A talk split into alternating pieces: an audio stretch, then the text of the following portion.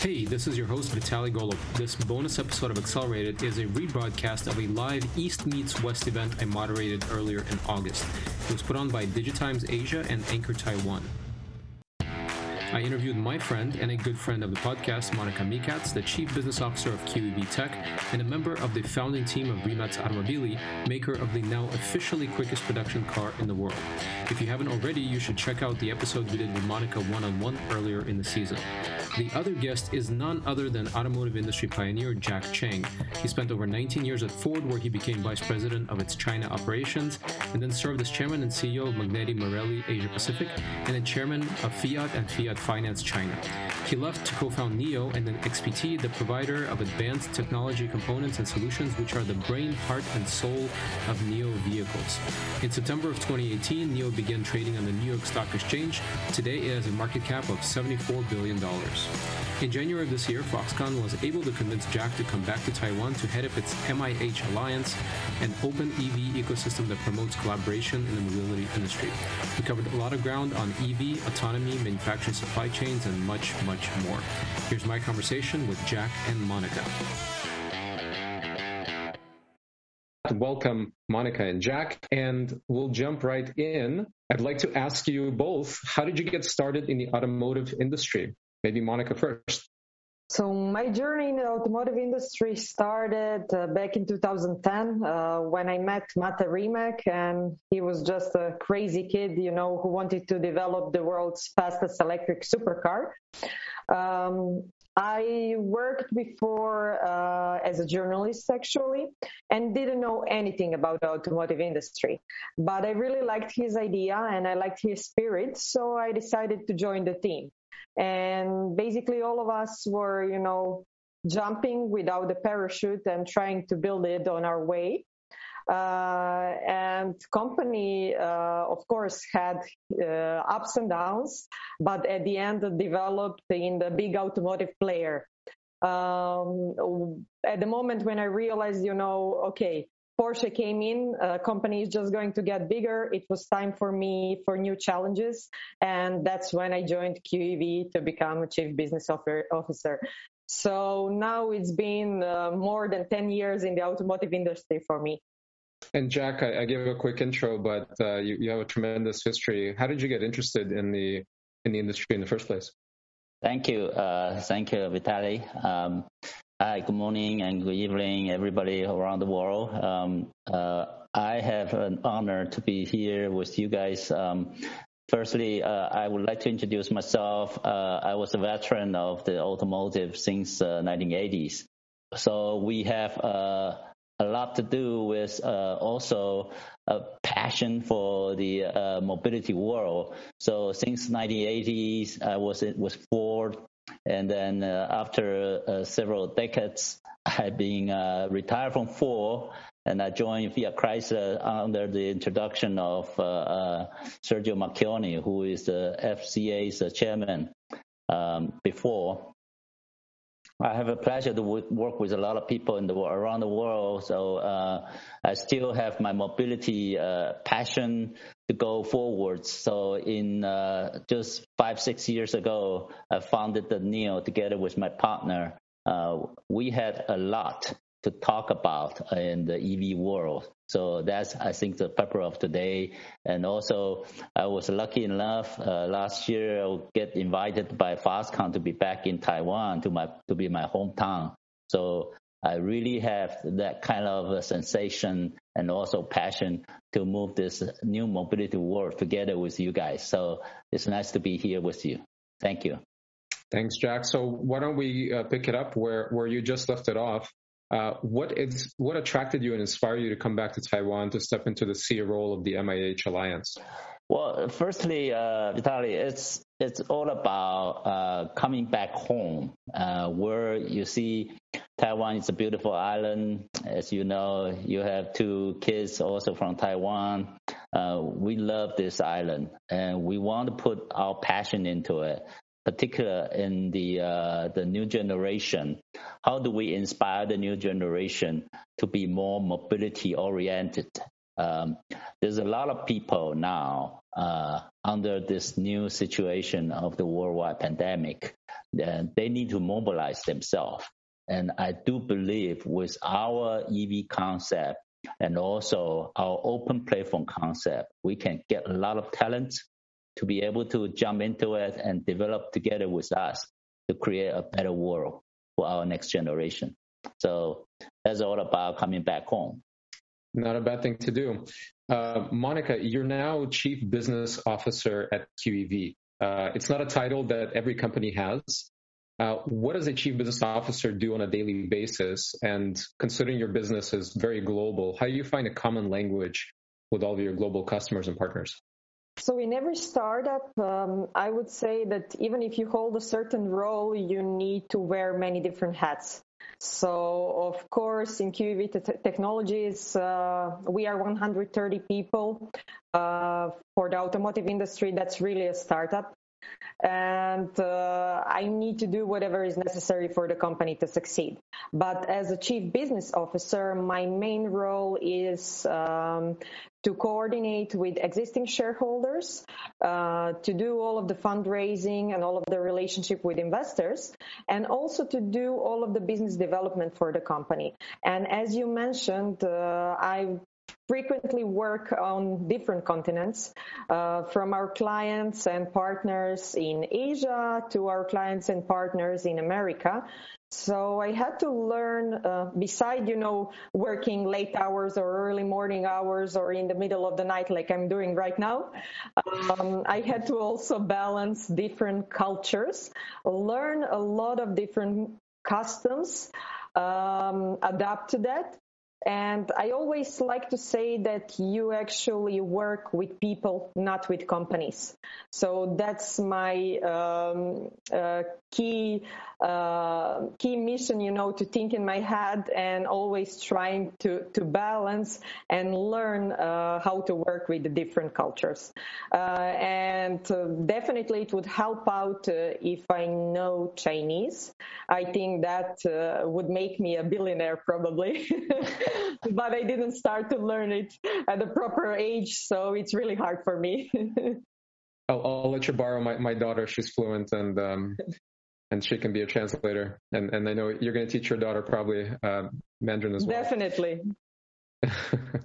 so um, so we, so the automotive industry went through a couple of shocks in the last uh, year and a half or so. First, the pandemic shut down the automotive industry completely and um, and now we're getting some side effects of that, and we experience disrupted supply chains, delays in various important components.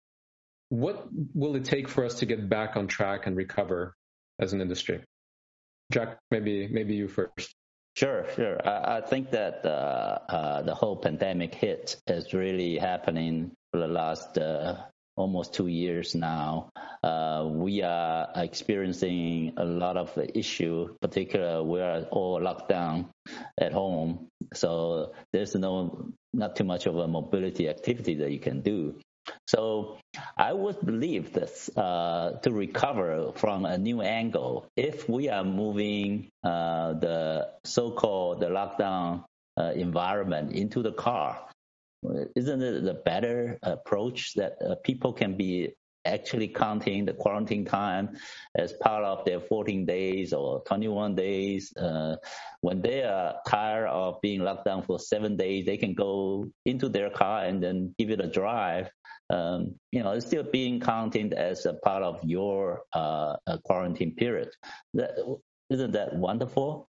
So I, I, I believe there's a lot of things that we can do after the pandemic to make the mobility world more livable or even more uh, agile for people who are interested in doing this, uh, particularly in the digital health period. Uh, you go into the car, you get uh, your your heartbeat, your pressure, and everything from the sensor, and then you make that environment as part of your uh, digital health environment.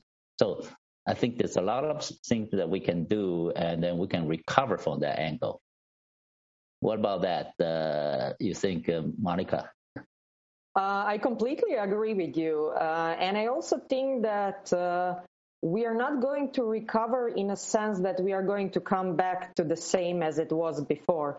So definitely we are going to experience a lot of different changes and we all have to adapt for what is waiting for us because uh, most of the time we were expecting you know this is going to pass. In a couple of months this is going to pass.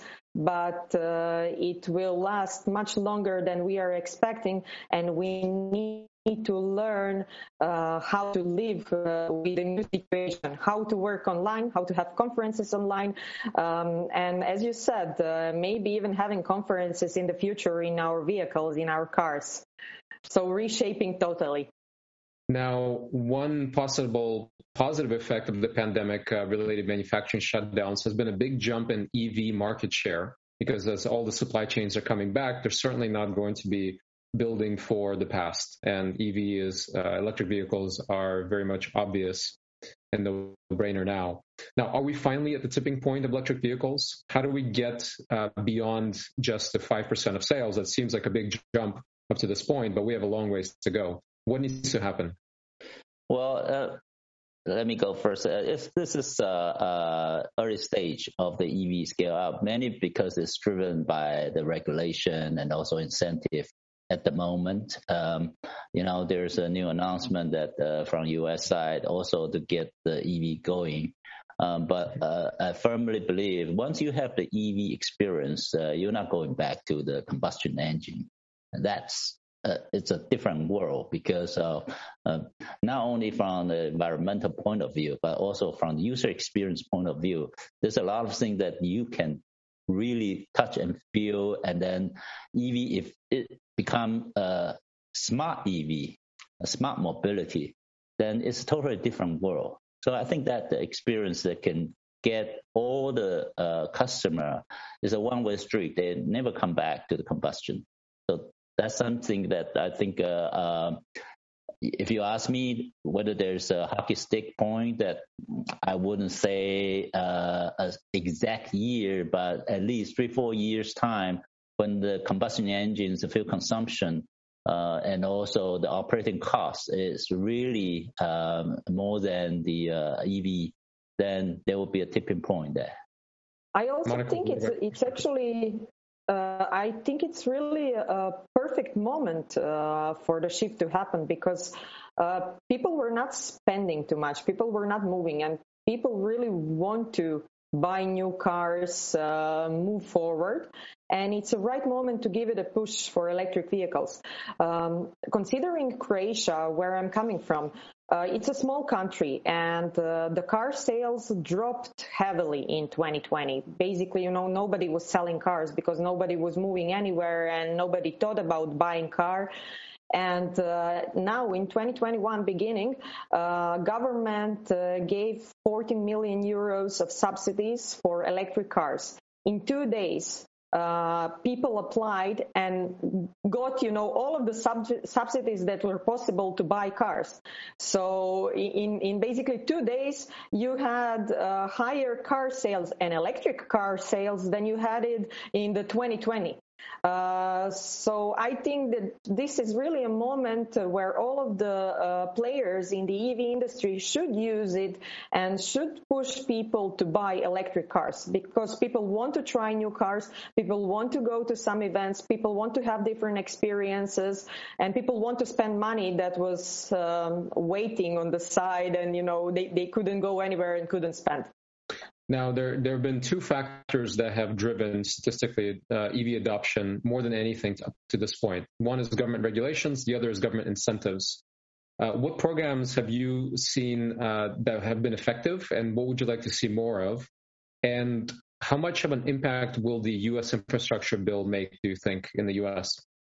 Well, five years ago, when we just started from China, there were uh, uh, uh, you know, just start with the uh, incentive. And also the regulation is now moving toward uh, uh supporting the EV, but it's uh, on a gradual basis. But for now, if you just see what Joe Biden's announcement on the uh, uh, incentivizing all the EV industry to go forward with 174 billion dollars of bill.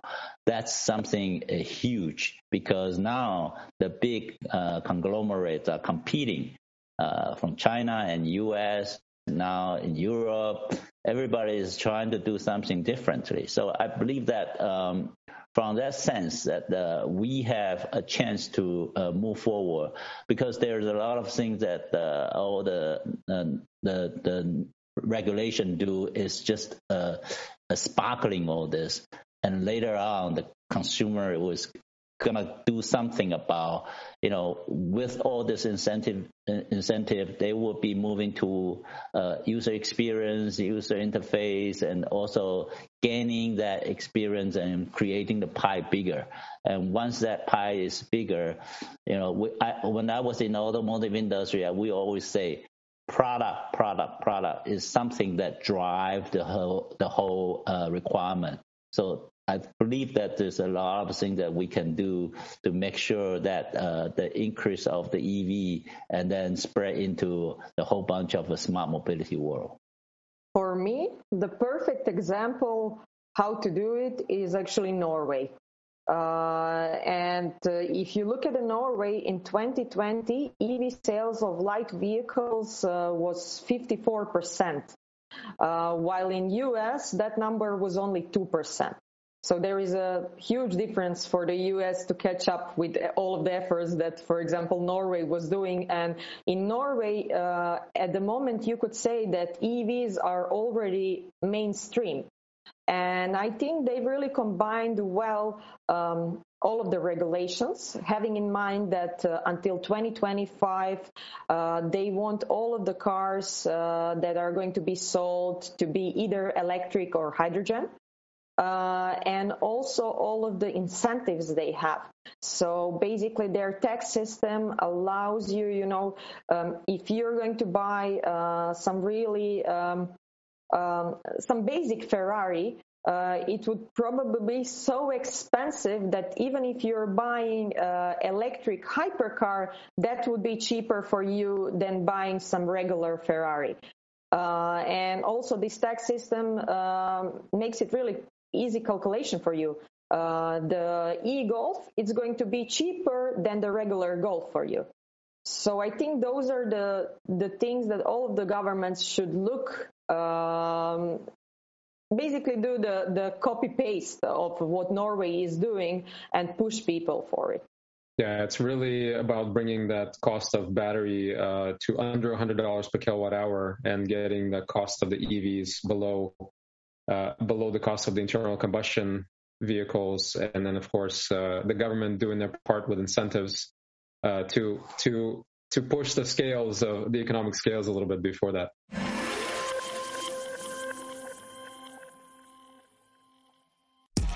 I'm really excited to share something a long time in the making with you. My first online course. Over the years, I've trained thousands of founders through my book Accelerated Startup and my infamous Pitching Like a Boss workshops and keynotes. Like I've done for thousands of founders, I will teach you how to pitch like a boss. And for the first time ever, I will be doing it in a cohort based online course. This is the world's most comprehensive and intensive course for entrepreneurs and future founders on pitching. It will help you craft the perfect pitch for investors and customers. It will also help you master public speaking. Get funded, communicate your vision to grow your team, and dramatically improve sales of any product. Check out golomb.net slash pitching, that's G-O-L-O-M-B dot net slash pitching for more information. See you there.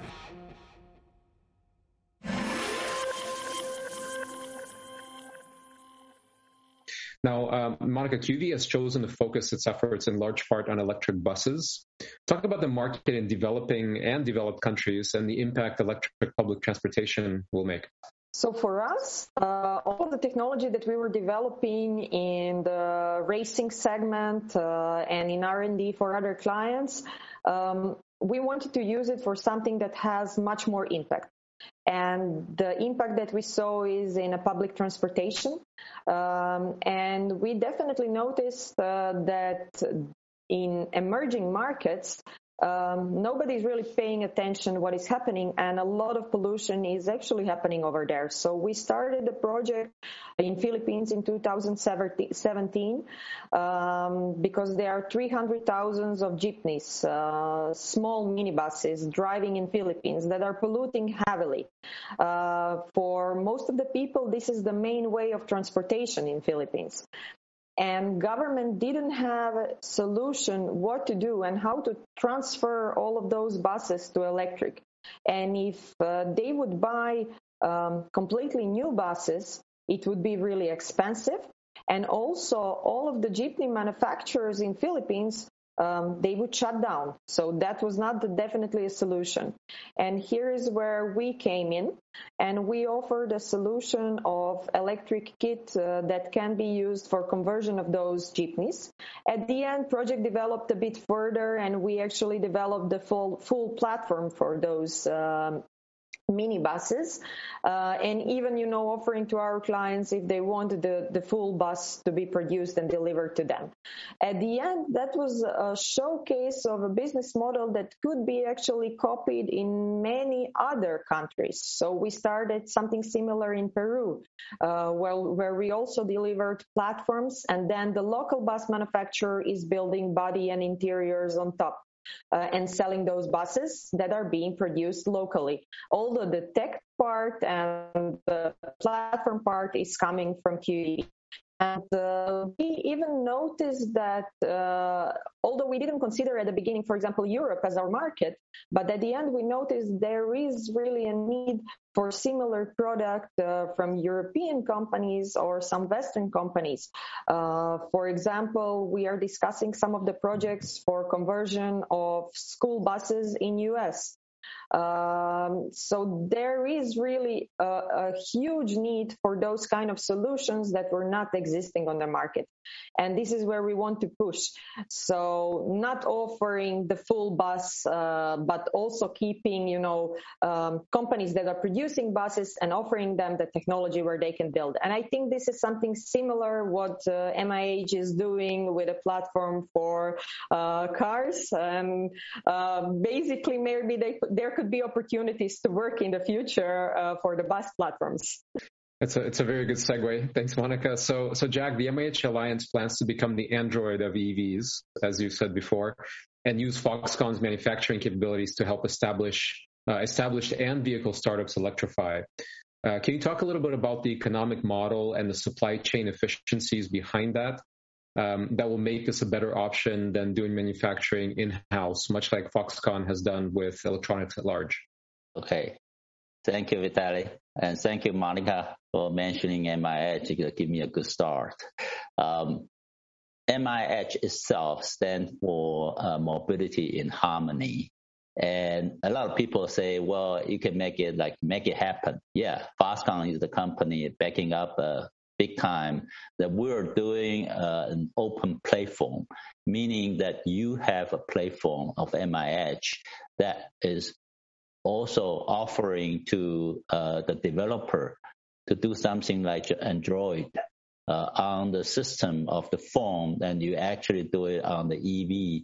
You can really also look at the Costco uh, model, you know, the the the marketing of doing a lot of things, and you put it on a platform, and people can put their uh, services and developing uh, into uh, something like you know a, a platform that you can offer to all different uh, user experience. Uh, particular in the MIH for the last seven eight months when we started this, this journey, we have uh, uh collect almost 1800 of partners.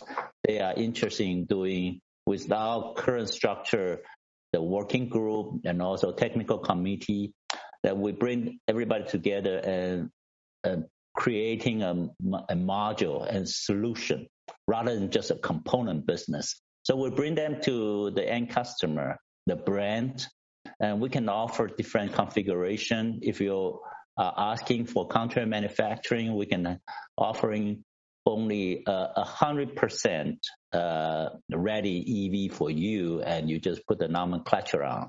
or you do 80%. You can leave the uh, digital cockpits to yourself.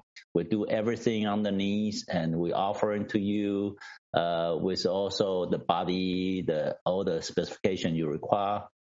Or the least, but not the, uh, the, the last, not the least, is the uh, skateboard. If you only want a skateboard and you want to produce for your uh, national pride, you want to put your body on, you want to do everything, we can also uh, just provide you with the skateboard. So different configuration and bringing the different partner be able to develop something that is really connect to the user, particularly on the software side, to define the hardware. That uh, is something that MIH is now promoting.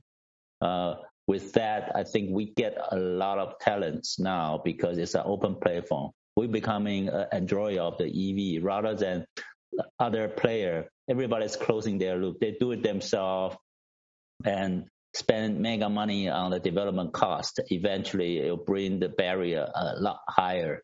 Uh, we're providing a lower barrier uh, entrance. So anybody, including the tech company, they can becoming a manufacturer or the the provider of the EV for their brands. So th- this is a new concept. I think everybody is trying to think whether we have a chance to becoming the Android of the EV, and I do believe this is going to be a vision that we can accomplish. Very good. Well, let's let's talk about the exciting world of racing. Uh, racing has always been very important to the automotive industry. There's a saying called "race on Sunday, sell on Monday." Uh, now, for EV in, this this whole new world, it offers uh, yet a new way to do R&D. Uh, Monika, maybe you can start talk a little bit about um, how exactly R&D gets transferred from racing into other vehicles, and why is it particularly important for EV racing um, or EV right now?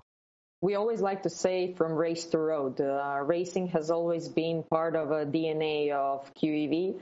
And uh, I would say that we are actually at the moment leader when it comes to electric racing. We are actually involved in all of the electric racing series that exist at the moment. Uh, in some of those electric racing series, we are just, uh, you know, acting as a support team for development of new technologies. And in some of those, like uh, uh, ERX uh, Rallycross Championship, we are producing all of the cars and organizing the whole championship. And uh, we consider that racing, especially with electric cars, when you consider, for example, Formula E, in Formula E, um, you have all of the same bodies, uh, but teams are able to change certain parts of technology for every season. And this really allows to all of the manufacturers that join to develop new technologies that could easily be applied then later on in the cars that go to road.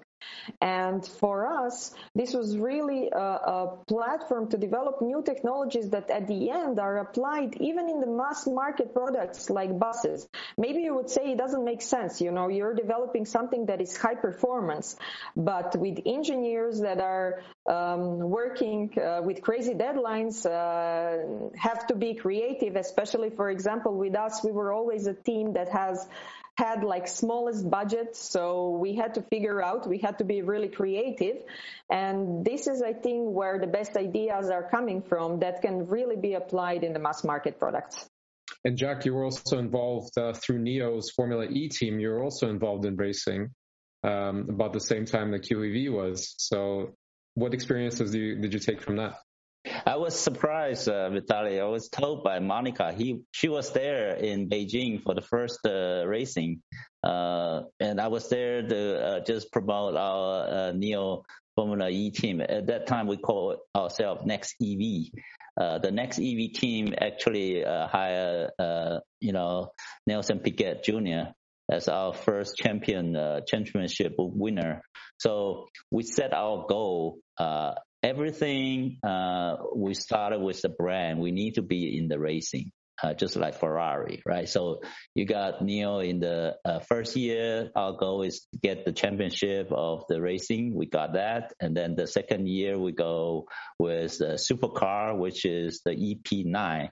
Uh, we have this a thousand kilowatt, which is about a, a thousand three hundred and sixty horsepower of animal uh, driving on the racing track, uh, and then gain a lot of attention. So actually, we launched that in 2016 in in London and was a success. And 2017 would be our first EV, uh, EV, and then 2018 we go to the IPO as you mentioned. So we set the goal very clearly, and it's all about building the brand, including the IPO. Uh, you expose yourself and you make sure that everybody's understand where you're coming from the racing track to the reality of the mobility world. Everything went through the severe uh, environment were becoming more available and also applicable to the real world situation. So I think we still have that passion and not only about the rock and roll, okay, it's, it's about you have really something you love and you like, and you can turn that into reality. And I need to point out one thing. Uh, at uh, the first season of the Formula E, uh, the NextEV team, the, the team principal was Adrian Campos, uh, our partner, and actually also our CEO, Joan Orús, was behind uh, running it. So we are really proud that uh, NextEV, later on NIO, won the first season championship with Nelson Piquet. Yeah. See, when we talk about all this, we all get excited, right? Uh, Vitaly. So I think yeah, we should totally. talk about this more.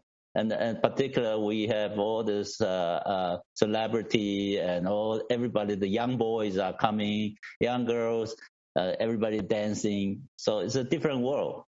Yeah, we'll see if if uh, Formula E takes over Formula One at some point in the, in the near future.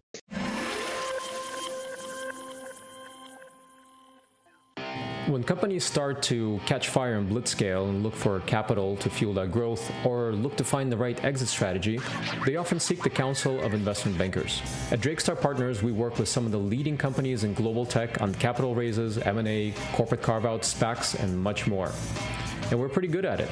Our team of over 100 technology sector experts across nine offices in six countries is comprised of not only career bankers, but experienced executive venture investors and technologists. Drake Star Partners is the number one ranked and fastest growing mid market investment bank across US and Europe. While I focus on mobility and energy transition sector, along with all things Silicon Valley, my partners from the Pacific to the Atlantic and around the world lead in software, media, communications, and everything in between. Learn more about us at drakestar.com.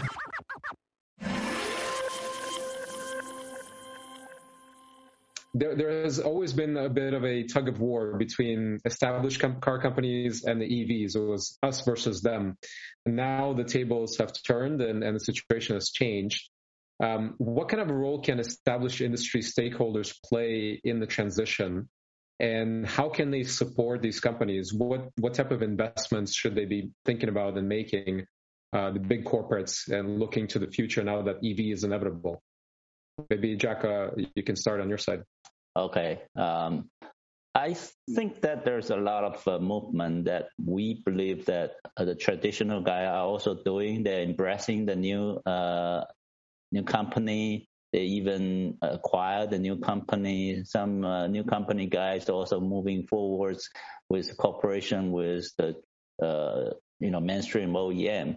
So uh, the investment coming into it is really uh, huge right now. Um, I believe that uh, also the technology giant, um, you name it, in California where you stay right now, Vitaly, everybody is moving toward and making sure that they are part of this uh, uh, autonomous drive world or even mobility world.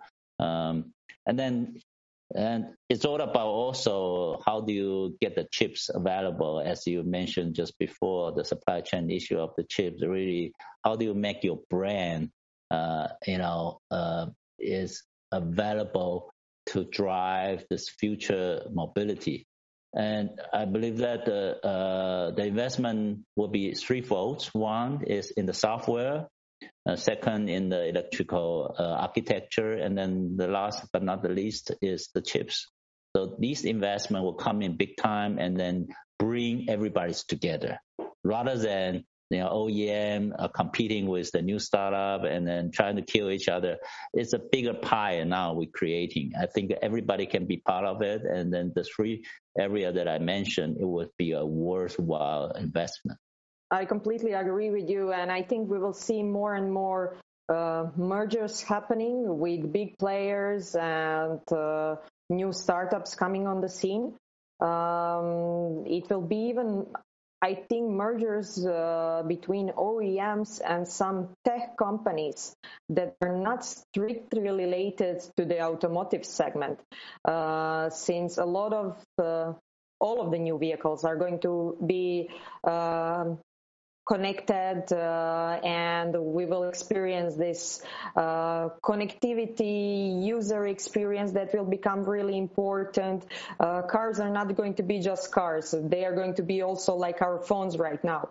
So uh, due to that i think that more and more mergers are going to happen between uh, small startup companies and big oems now uh, here's a fun question. Uh, who do you think will be the biggest car makers, let's say, in 10 years? Do you think it's going to be the established brands that we know, or some of the recent or uh, startups, or even companies that we've never heard of before that haven't been founded yet? What do you think, Jack?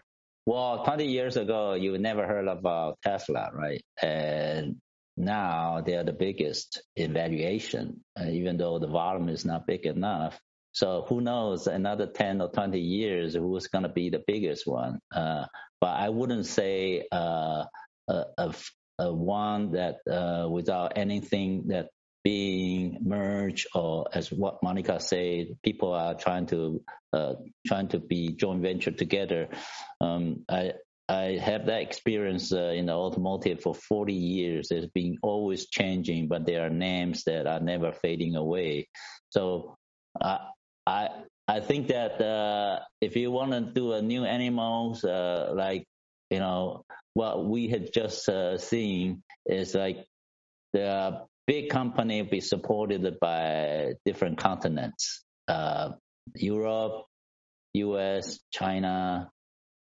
Each continent would probably have one or two, and becoming the the leading uh, sheep and then uh, there's a lot of uh, new startup also gonna this is uh, the new world. Everybody is gonna uh, create new stuff. Um, it will be very exciting.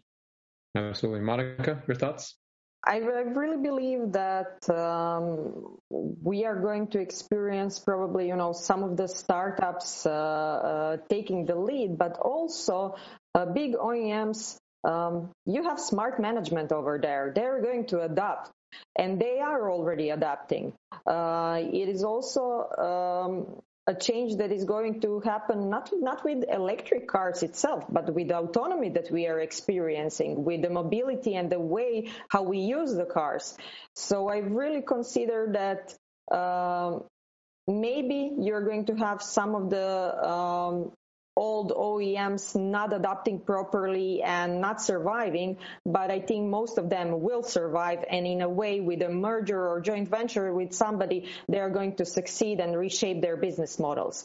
And also, this was a really good opportunity because um, you would not have startups in the automotive industry if there was no start in the electric vehicles, because electric vehicles allowed everybody to start from the ground zero. And that's why all of the newcomers in the automotive industry were possible at this moment in the history.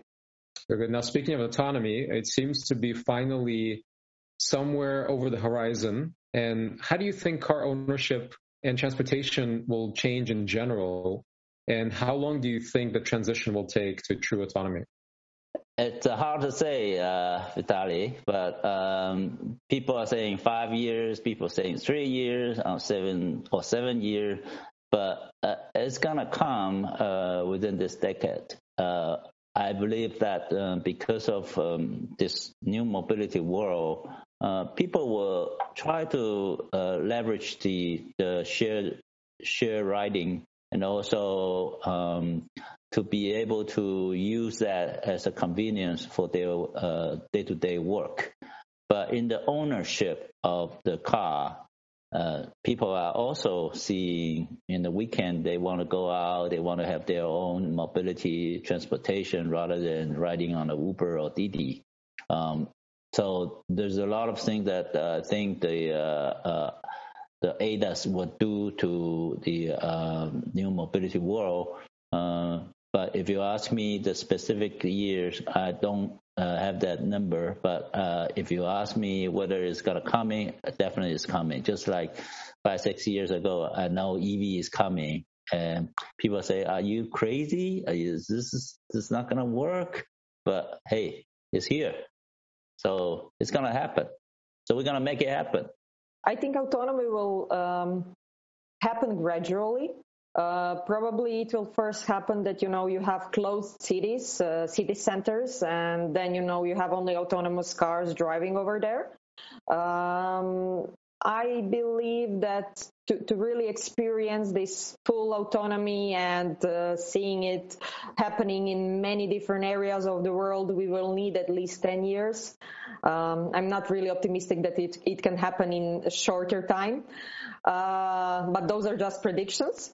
And I really believe that polarization is going to happen. With the young generation, you see that um, a lot of people don't want to uh, even get the driving license. Uh, it's not fun for them. Of course, you're always going to have people that love driving, that enjoy it. And even with the young generations, you have people that are passionate about racing and passionate about cars.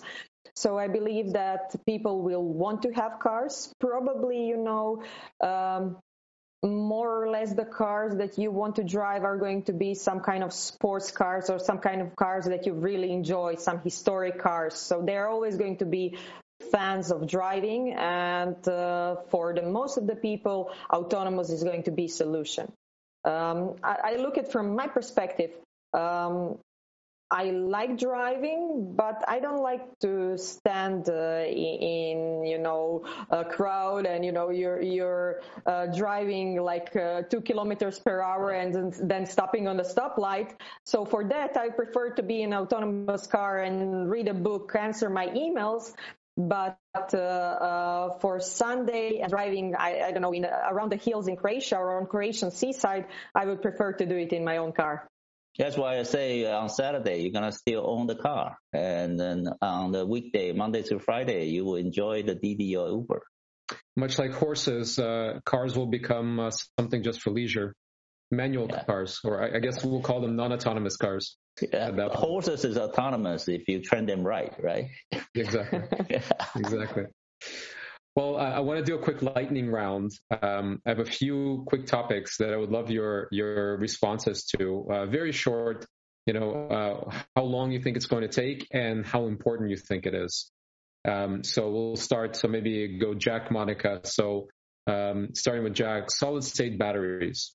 All right, you you hit the right stuff. Now it's coming in the next two three years. and how important is it? Oh, it's so important. You gotta hit uh, uh, one charge if you're gonna go uh, 800 kilometers of mileage. You gotta have solid state. Monika, your thoughts? So definitely solid, but I'm also not sure, you know, will maybe uh, graphene be uh, a next big thing? So I think that mm, we are going to experience um, not maybe in the nearest future, but in the next 10 years, we are going to experience uh, some more improvements in the battery segment. And uh, beside the solid state, maybe it will be graphene or maybe something else. Okay. Fast charging. Fast charging uh, is good to have, uh, but uh, most of the people now, if they can get a cup of coffee and then get it all down, fantastic. If not, put it at home. You don't drive over 100 kilometer. 80% of people don't drive over 100 kilometer per day. Uh, so, well, nice to have. I think with fast charging, we are almost already there. Um, for you know what we need, fast charging to to drink a coffee and charge your car, it's here. So mm, great uh, opportunity, but as Jack said, you can charge your car at home.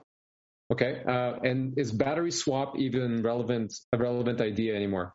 You're talking about my baby, uh, Vitaly. I know. battery swap, uh, we learned from the Better Place uh, story before.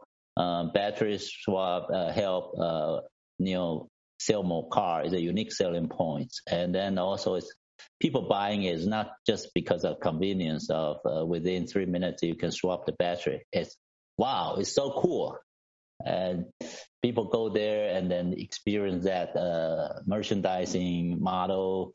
And also you also can uh, sell the, the electricity back to uh, the swapper. So you actually if you are 80% charge when you drive over there you can sell the 50% of your capacity to uh, you know the swap station and gain the credit points. So this is cool and and I think that's uh, something that you can help selling more car.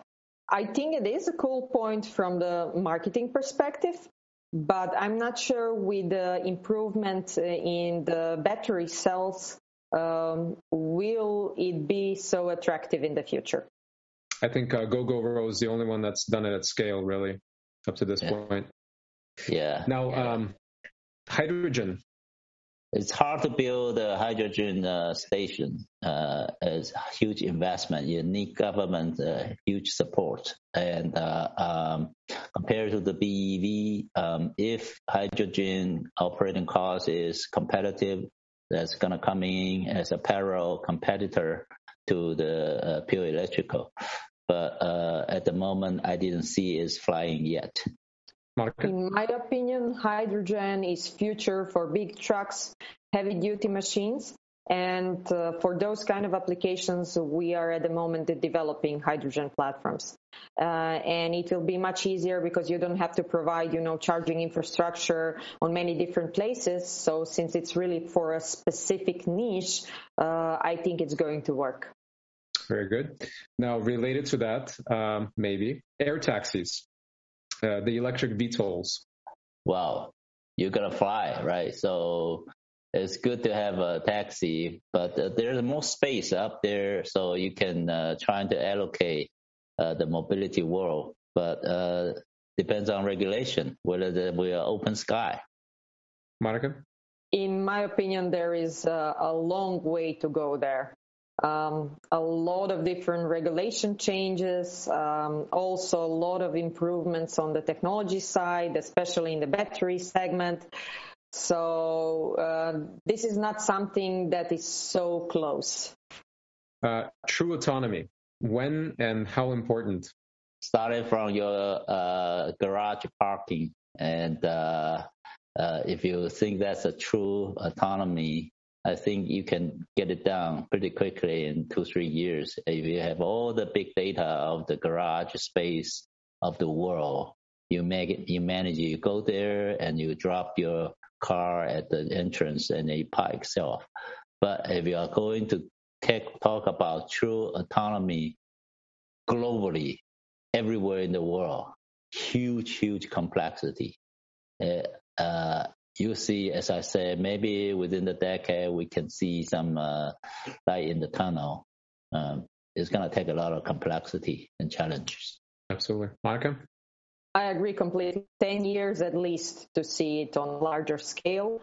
Uh, and importance, I think probably the most important because it's going to reshape the whole industry completely. So you're saying I'm still going to have to uh, give my daughter keys to a car to drive? Yes. yeah, yeah. Well, very good. So I have one last question from from myself. Uh, when we come back together in five years for our reunion talk of this one, um, Jack, what will be your job? Oh, I'll be enjoying every moment that uh, I'm still doing this uh, so-called mobility job. Every five years, you see I'm doing something new, and I want to enjoy every moment that I have with the new generation. I think there's a lot of things that we can explore and help inspiring the next. So another mobility job, uh, but it's going to be the same thing, helping the next generation. Very nice. Monika?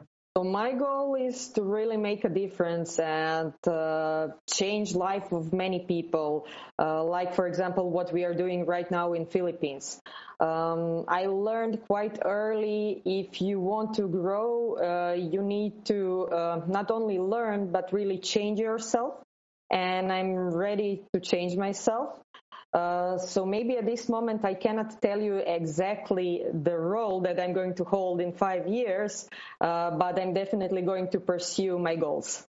Very nice. So with that, I'm going to switch over to questions from our audience, and I will start one uh, to Jack. We saw that Foxconn recently announced a mobility fund with one of the major financing holding companies. Is it a plan um, for Foxconn to invest in the mobility space?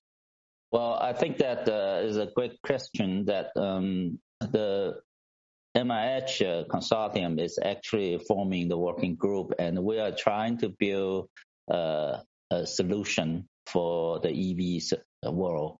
Um, with this working group, I think they will be creating some unicorn uh, for sure, and we would uh, ask also this fund to invest on those unicorn to get them grow. So it's like an incubation. Uh, and make sure that uh, we have the new startup available, diamond in the rough, we pick it up and then we grow them. And, and is, can you talk about the business model? There's another question of MIH. Is it nonprofit, for profit? And what's Foxconn's role uh, going forward in it? Well, the the consortium is a nonprofit. We were trying to organize this working group and also technical committee and make sure that people uh, gather their best talent, developers, and doing something with the new IP. And that IP will be then the share. And we're asking uh, our founding member at Foxconn or whoever the new OEM they are interested in coming into it as an go-to-market uh, capacity so with that, I think our new technology, when we develop as a solution, we will provide it to uh, the Foxconn of the world or the new founding member of the world and make sure they have the marketplace they can play with. Now, Monika, question for you. Um, can you share a bit of advice for startups trying to secure partnerships and funding from big corporations? It was very impressive what you built with Porsche, Camel, and such. How did you do it? I'm sure it's a fast answer. there is no easy answer on that one. Uh, I, I, remember when we started, and the first show that we had was Frankfurt Motor Show, and uh, we presented this fastest electric supercar from Croatia, and we had uh, engineers coming from Audi, you know, and they were really calculating: is this really possible? What those guys are saying, 1,000 and something horsepower supercar, electric supercar from Croatia. Um, and uh, it, it, was really hard. Uh, when you're starting to approach those big guys, uh, it's uh, extremely hard. Uh, it, also, the barriers to enter the automotive industries are high. You need a lot of financing and you need the people that are going to trust that the product that you're making is something really uh, a breakthrough. So, um, in my opinion, it, the most important is to create a product that you can show. Uh, because with the product it's much easier. So finding like small financing to create a showcase and to, to really have something to present. And then a lot of networking, a lot of knocking on the doors uh, to really be able to, to even pitch your idea and present what you're doing to, to big guys. Now, Jason asks, um, maybe Jack, back to you. Um, when can we expect a real breakthrough in battery tech?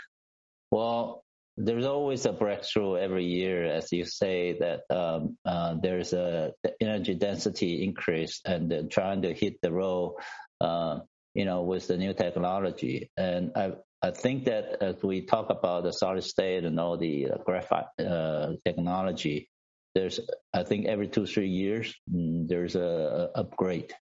So uh, that's a, a, generic answer to that, but specifically what year, what day, what kind of technology, I don't have that right now. Got it, Monika. Any thoughts on that?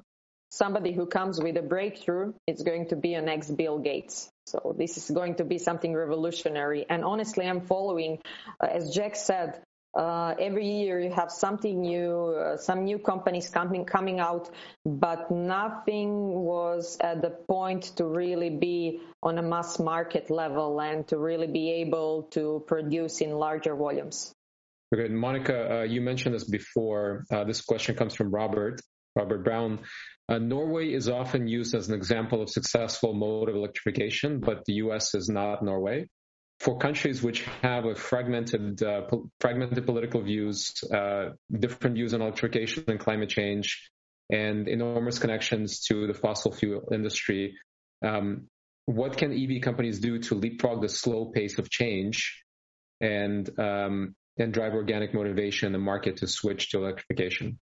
I think they need to have more people trying the car.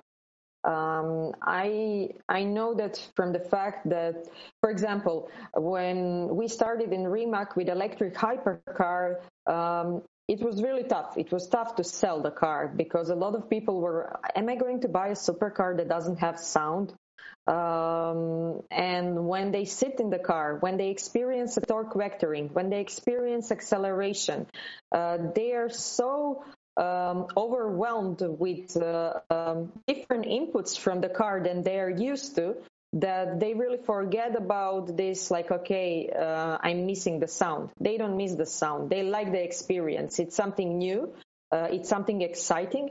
And i think that's really important for all of the players that are producing electric vehicles more and more people needs to try them because when they try electric cars they love it uh, all of the electric cars have this acceleration that is much better than any gas powered car that you have so this is the key um, if we are not taking account of the government policies well, the best way to do the test drive uh, is to do the sales of uh, EV is do the test drive. As every three test drive, you get one customer. That's amazing. That's much better than, than typical. Now, uh, Jack, for you, question from Daniel. He's formerly from Gogoro. Um, I think he asked a question that uh, has some insight. How do you ensure good integration between the MIH skateboard platform and customer vehicles? Okay. Um, the skateboard itself is easier, uh, simpler, and is very clean. And, and by the way, it's open. So we have no black box. Uh, we open up to the developers and then uh, the developers put everything on it. And also the corporation will be becoming uh, so transparent. So you don't block with all this development costs hiding in behind. Everybody can try their best and then uh, get the best uh, cost structure and also the qualities uh, elements of it. So, so I think that's a, a very, very open question and also is an open answer. Got it. Monika, one for you. Um, you are an international advisor for EV Dynamics. Can you share a bit more about your experience working with Asian corporates? Any particular big plans coming up in Asia? Um, definitely, EV Dynamics is planning to completely internationalize they, their business. Before, companies was mostly focused on selling buses uh, in Chinese market, and now the goal is to really spread around the world. Um, also, there is a, a, cooperation with QEV Technologies, uh, and uh, EV Dynamics is actually our manufacturing partner for all of the platforms that we are producing around the world. Um, and uh, I consider that companies uh, from Asia that are internationalizing their business model and changing a bit uh, are going to have a huge impact uh, in the future. Uh, James is asking, uh, James from Penn Engineering is asking how companies, um, I'll, I'll, try to generalize the question, how companies can get uh, to be part of the MIH supply chain ecosystem. Well, join the MIH member and then uh, when you register, we will start to evaluate and see whether you can be qualified in the working group. And also, if you are a contribution uh, member, that means you will be actively participating in all the technical discussion. Uh, we'll make it part of the family. And then we, we want to also make sure we can create a solution for the, the end customer. And a question from Jesse, uh, maybe for both of you. Um, with with all the uh, global pressures and the political changes, do you think that EV supply chains are going to get more localized and, and kind of reverse from the uh, global supply chain that we've seen in the past couple of decades? Monika, you want to go first? I think that's uh, to be really hard to to localize, uh, uh, especially when it comes to, for example, uh, battery cell production. Uh, do you really think think that you know uh, battery cells are going to be produced locally in different countries? Um, I don't see that happening. Um, so in general, I would say at least for the key components, we would not experience localization of the product. Well, I would uh, uh, think a hub and spoke kind of approach will be happening with the hub that you got the R&D, the development, and also the key component will be centralized. And then with the arm to the hub, uh, that every spoke, uh, if you are creating in US or in China or in Europe for those things, and you put it assembled together and proximity to your customer. So uh, I think still there are ways of restructuring the supply chain, particularly when the battery and also for the motor and and then and so on and so on. Um, definitely chips is another thing. You won't be able to provide the chips manufacturing everywhere in the world. You need a central hub to do the chips and then you supply to the uh, different locations. Now, uh, somewhat related to that, um, there is some consolidation in the IC market over the last few years. Do you have fear that somebody manages to corner the automotive IC market and there'll be more problems like we experienced today with uh, with uh, chips? Well, today's uh, problem is more with the uh, the mainstream chips rather than the high tech, the five nano or seven nano. Um, there are uh, evolution to the new world of mobility, and I think there will be capacity built for the world in the next two three years. And then we'll make sure that we're ready for because we have more visibility now for the future world uh, now we can really build the capacity around the world and make sure that we don't have the same issue as of today. Monika, any thoughts on that? Agree completely. Now, um, there are other opportunities besides hardware. This is a question from Venkat. I'm going to try to paraphrase it um, and generalize it for you. Uh, what are the other opportunities besides uh, building hardware? You know, is there, are there opportunities in building software components, uh, new sensors, uh, new lighting, you know, different components that can be an interesting business in, in being a supplier in, in the new world of EVs.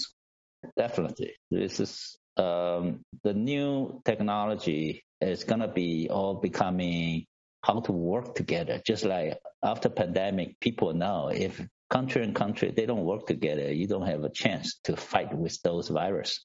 Uh, so if you're working together, like the lighting and sensor com- component supplier, uh, becoming a partner, and then you can really provide a smart corner rather than just lighting or sensor. As is the light with the sensor in the corner, and then we call it smart corner, and make sure we have the total solution, a 360 degree visibility of the vehicle, and then make sure the technology are taking care of visual and also our touch feel. So these are the things that I think there uh, a lot of uh, working together to be done. And I would point out that uh, software is definitely the key when it comes to electric vehicles, uh, maybe even more important than the hardware itself. Very good. Now, uh, Jack, probably to you. Uh, Jules asks EV and smart mobility in Taiwan. How far off are we? Who is going to be leading this? And what is it going to look like? What will be the benefits? uh, leading what? Uh, leaving the industry? Leading the industry of smart mobility in Taiwan. Oh, okay. I think that uh, uh, I can't I can't say anybody, but I think we are moving uh, in a fast way that we we want the speed to happening. So as we told you that uh, we established MIH just for the last seven eight months, and it's becoming huge. Uh, we want not only for Taiwan, we want to do it for the world. So start from Taiwan, embrace the world, and make sure that we have the continents are all buying into it, an open platform, forming a new Android of the EV and make sure everybody's jumping into it and develop it for.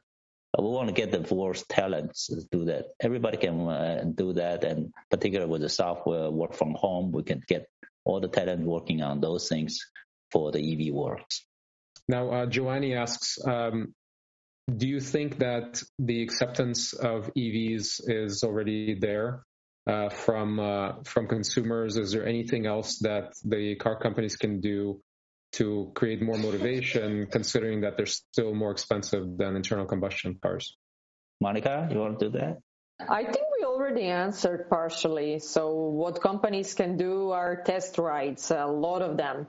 Uh, and I consider that more and more people really want electric cars. Now it's just a question how many can afford at this point those electric cars.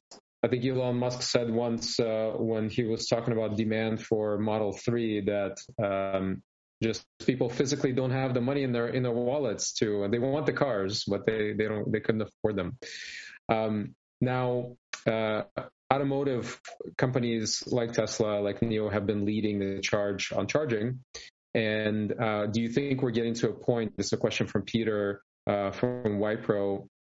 Uh, are we getting to a point where the market conditions are right for energy companies to take the lead in building the infrastructure now? Well, I think we're in the, uh, the early stage of engaging the the grid, uh, the power grids, and uh, we started have the concept of doing the solar city for uh, different countries. So um, the industry leaders, uh, particular um, with the charging and also the uh, the national grid uh, corporation, uh, we will be able to do an energy storage company or energy, energy storage system for different country and make sure we leverage the best green energy and with the big data, uh, make it a splash. That's, that's also very good for the next generation because we will see a lot of carbon index being identified and then make sure that everybody contribute to it. And I would like to point out that um, um, companies uh, that are, you know, producing electricity they are sometimes the one to push uh, for electric mobility.